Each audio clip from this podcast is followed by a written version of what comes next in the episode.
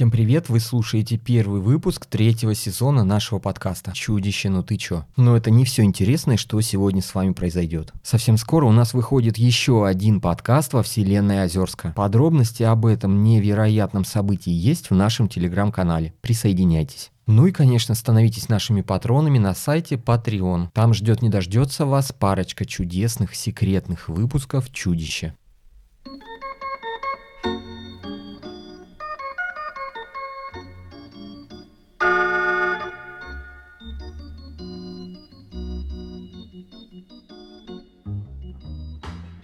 Наши уютные пятиэтажки со стороны леса покрашены в оранжевый, а со стороны болот – в розовый. Почему именно такие цвета, никто не знает. Кто и когда их покрасил, никто не знает. Зачем я вам об этом рассказываю, никто не знает. Зачем вы сидите у приемников и слушаете меня, тем более никто не знает. Привет, жители! В эфире «Озерские новости». И я, их воскресший ведущий Алексей Костин. Кто кого съел, кто кого покалечил, кто кого из кого изгнал. Побежали прямиком в сезон дождей. В понедельник утром вдруг опали все листья со всех деревьев, а вечером озерчане увидели миллионы страшных черных птиц, сидящих на ветвях и наблюдающих за прохожими. В этот же вечер школьный повар Марина Че вынесла черным птицам целый бак несъеденной школьниками гороховой каши. Поставила его на заднем дворе школы, птицы слетелись к баку, понюхали кашу, но есть не стали и вернулись обратно на ветви.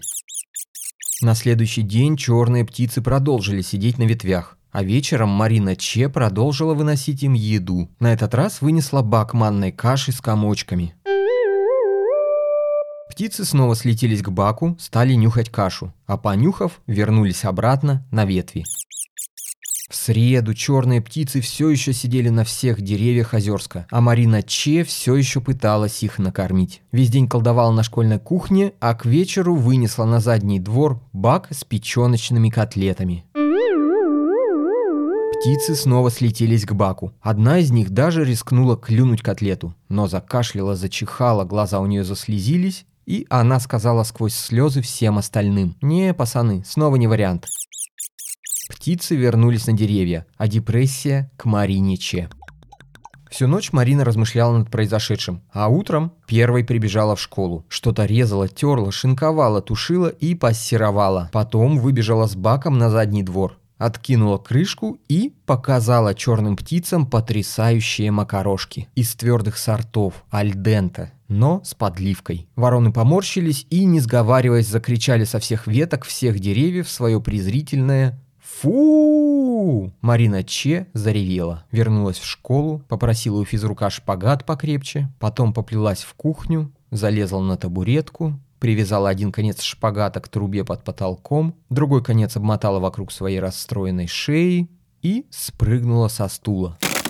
Стул отлетел в сторону, а Марина Че повисла на шпагате захрипела. И тут самая крупная черная птица вдруг слетела с ветки, села на окно, постучала в стекло и сказала Марине человеческим голосом «Ну давай, открой, поговорим». Марина жестом показала, что она болтается привязанная и сейчас не может открыть. Тогда черная птица размахнулась и ударила острым клювом в стекло. Стекло разбилось. Много мелких осколков попало в варившийся на плите у окна компот. Птица зашла в кухню, потом подлетела к Марине и клювом перекусила шпагат, отделявший повара от жизни. Марина свалилась на пол и больно ударилась бедром. «Что, проблемы на работе?» – спросила птица. «Никто не ест мою еду», – ответила Марина. «Конечно, ты же отвратительно готовишь, но ты, три дня единственная в поселке, проявляла заботу обо мне и моем племени. За это я сделаю тебя лучшим поваром на свете», — вдруг предложила птица. «Сама Баба Яга пробовала меня кулинарии научить, но даже у нее не получилось», — не поверила Марина. Ега старая воображала, она умеет только пирожки из школьников печь, а у меня есть древний рецепт лучшего блюда на свете. Сделаешь по нему обед, и весь мир падет перед твоими ногами. Спокойно ответила птица и протянула повару свое крыло. К этому крылу, чем-то липким и вонючим, был прилеплен берестяной сверток. Марина осторожно взяла его, развернула и прочитала крупные буквы заголовка. Рецепт, который понравится всем. Ю. Высоцкая. Марина стала читать берестяной рецепт. Морковка, картошка, сливки, порежьте, отварите. Чем дальше читала Марина рецепт, тем мельче становился шрифт. В какой-то момент буквы стали такими мелкими, что Марина уже не могла их разобрать. «Не могу прочитать дальше, очень мелко написано», – пожаловалась Марина птице. «Но это уже не мои проблемы», – ответила птица и улетела.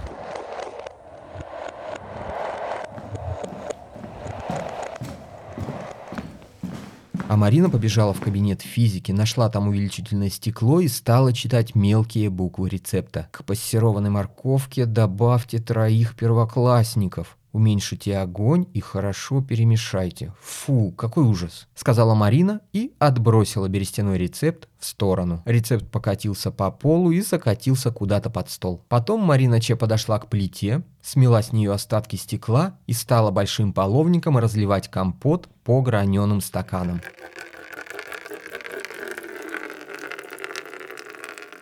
Как прикольно хрустит компот, крикнул во время большой перемены один из школьников, а другой вдруг схватился за животик.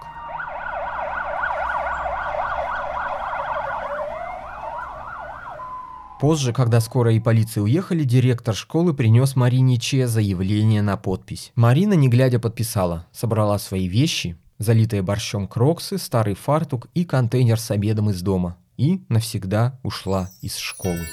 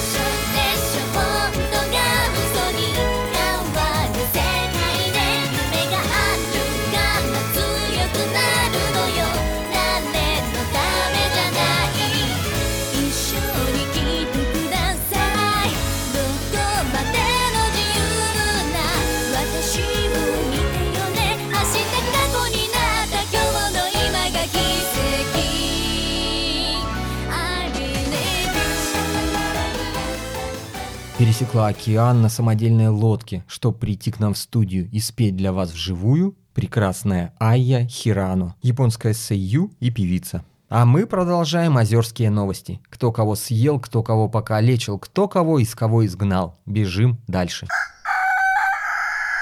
Дома муж приготовил Марине вкусный ужин. Они выпили вина и легли спать. Муж как мог успокаивал Марину, но уснуть она все равно не смогла. Ровно в три часа, когда нечисть на улице была особенно активна, Марина вскочила в кроксы и побежала в сторону школы.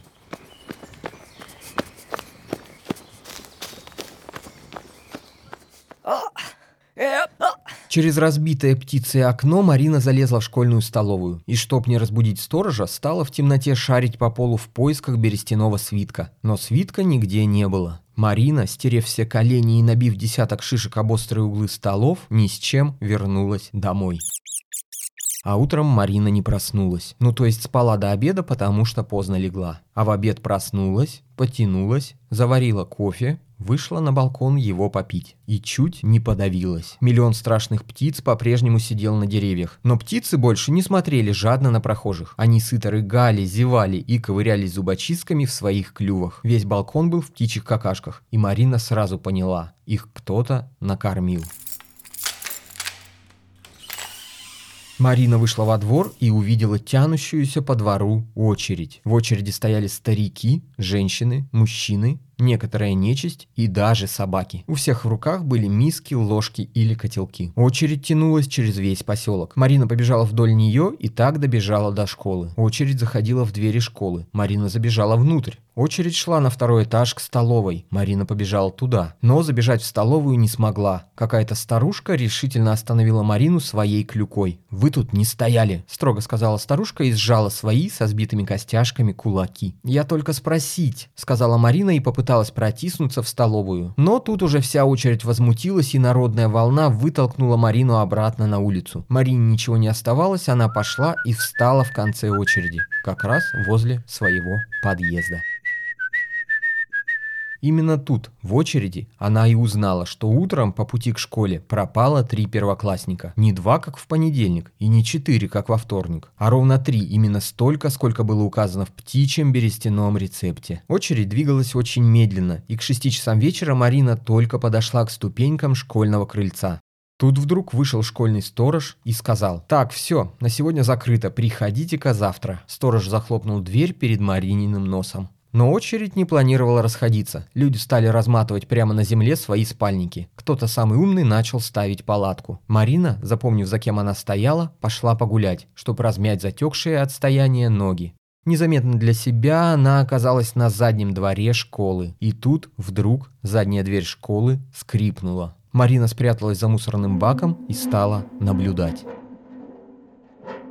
Из школы на задний двор вышел сторож с баком какой-то еды. Он поставил его посреди двора, и к нему тут же слетелись черные птицы. Они стали с удовольствием есть принесенную сторожем еду. А сторож стоял довольный и улыбался. «Ну, нравится моя стрипня?» «Конечно нравится. Всему Озерску нравится». Разговаривал сторож с птицами, но те не отвечали, а только жадно обгладывали большие белые кости в полном бульона алюминиевом баке. Когда Марина увидела эти огромные кости, картинка в ее голове окончательно сложилась. Трое пропавших первоклассников, берестяной рецепт, сторож, который вдруг стал вкусно готовить. Марина огляделась, но ничего подходящего не нашла. Тогда она нырнула в мусорный бак и вынырнула из него с заряженным острой стрелой арбалетом. «Ах ты монстр! Не жалко тебе было троих одноклассников!» — крикнула Марина, навела арбалет на сторожа и вышла из-за мусорных баков. Сторож испугался и побежал к школе. «А ну стой, а то пристрелю!» — крикнула Марина. Сторож остановился и попытался ее успокоить. «Слушай, ну уволили тебя, бывает, Марин, не заводись так!» «А я не завожусь. Я мщу тебе за тех троих первоклассников, из которых ты сварил этот суп или что это такое?» Процедила Марина сквозь зубы. «Ты чё, свихнулась? Никого я не варил. Это ж курица!» — ответил сторож. «Других можешь обманывать, а я все знаю про берестяной рецепт», — сказала Марина, подошла к сторожу и уперла стрелу арбалета ему прямо в грудь. «Ты лунатишь, что ли? Какой еще берестяной рецепт?» Затрясся от страха сторож. «Не прикидывайся. Рецепт, который принес вожак черных птиц. Рецепт, который понравится всем». Ледяным тоном ответила Марина и вдавила стрелу лука между ребер сторожа. Блин, он же может выстрелить, убери, пожалуйста. Я ничего не знаю ни про рецепт, ни про вожака птиц. Я просто люблю готовить. А вчера, когда тебя уволили, директор предложил тебя заменить, пока другого повара не найдут. Забормотал сторож свою версию, и Марина даже начала сомневаться. Может и правда он не виноват. Но тут вдруг одна из черных птиц зачем-то неожиданно, громко и страшно каркнула. А другая черная птица, сидевшая на березе прямо над Мариной, покакала, и какашка эта попала Марине прямо на нос. Все это произошло одновременно, и Марина от неожиданности дернула пальцем, который держал курок. Натянутая тетива арбалета звонко выпрямилась, а пораженный стрелой сторож упал. «Ой», — сказала Марина, «Она теперь и взрослых стала валить!» — крикнул кто-то из очереди, оказавшийся в этот момент случайно у мусорного бака. На заднем дворе школы начала собираться толпа. «Этот мерзавец сварил еду из трех пропавших первоклассников!» — начала оправдываться перед толпой Марина. Но тут на задний двор школы со стороны стадиона вышли те самые трое пропавших школьников. Вышли и тоже стали оправдываться. «Да чё вы все заладили? Пропали, пропали. Не пропали мы. Мы просто хотели школу прогулять. Сели вон там за трибуной, а потом уснули», — сказали школьники. Счастливые родители стали обнимать своих вернувшихся детей, а остальная толпа стала окружать Марину. «Нет, не может быть. Значит, он из каких-то других школьников сварил. Вы посмотрите на эти кости в баке», — продолжала стоять на своем Марина и даже подошла и взяла одну из огромных костей. «Да это куриные, обычный озерский бройлер, я такие же в магните брала», — ответил кто-то из толпы. «Ну и повар у нас в школе, даже как курица выглядит, и то не знает», — крикнул из толпы кто-то другой. Толпа захохотала, и даже сторож со стрелой в груди лежал на земле и пытался хихикать.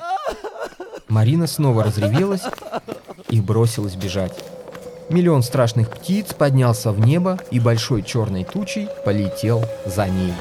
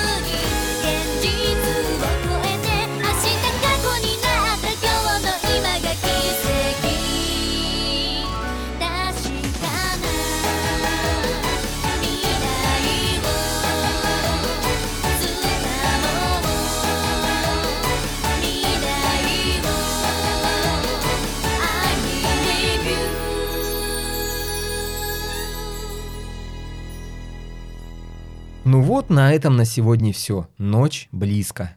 Напоминаю, что лучший способ отомстить нечисти, которая придет вас сожрать, это самому съесть что-нибудь солененькое на ночь. Конечно, нечисть это не остановит, но хотя бы обеспечит ей изжогу после вашего съедения. С вами был Лёша Костин и еженедельные Озерские новости. Услышимся скоро, надеюсь, что со всеми.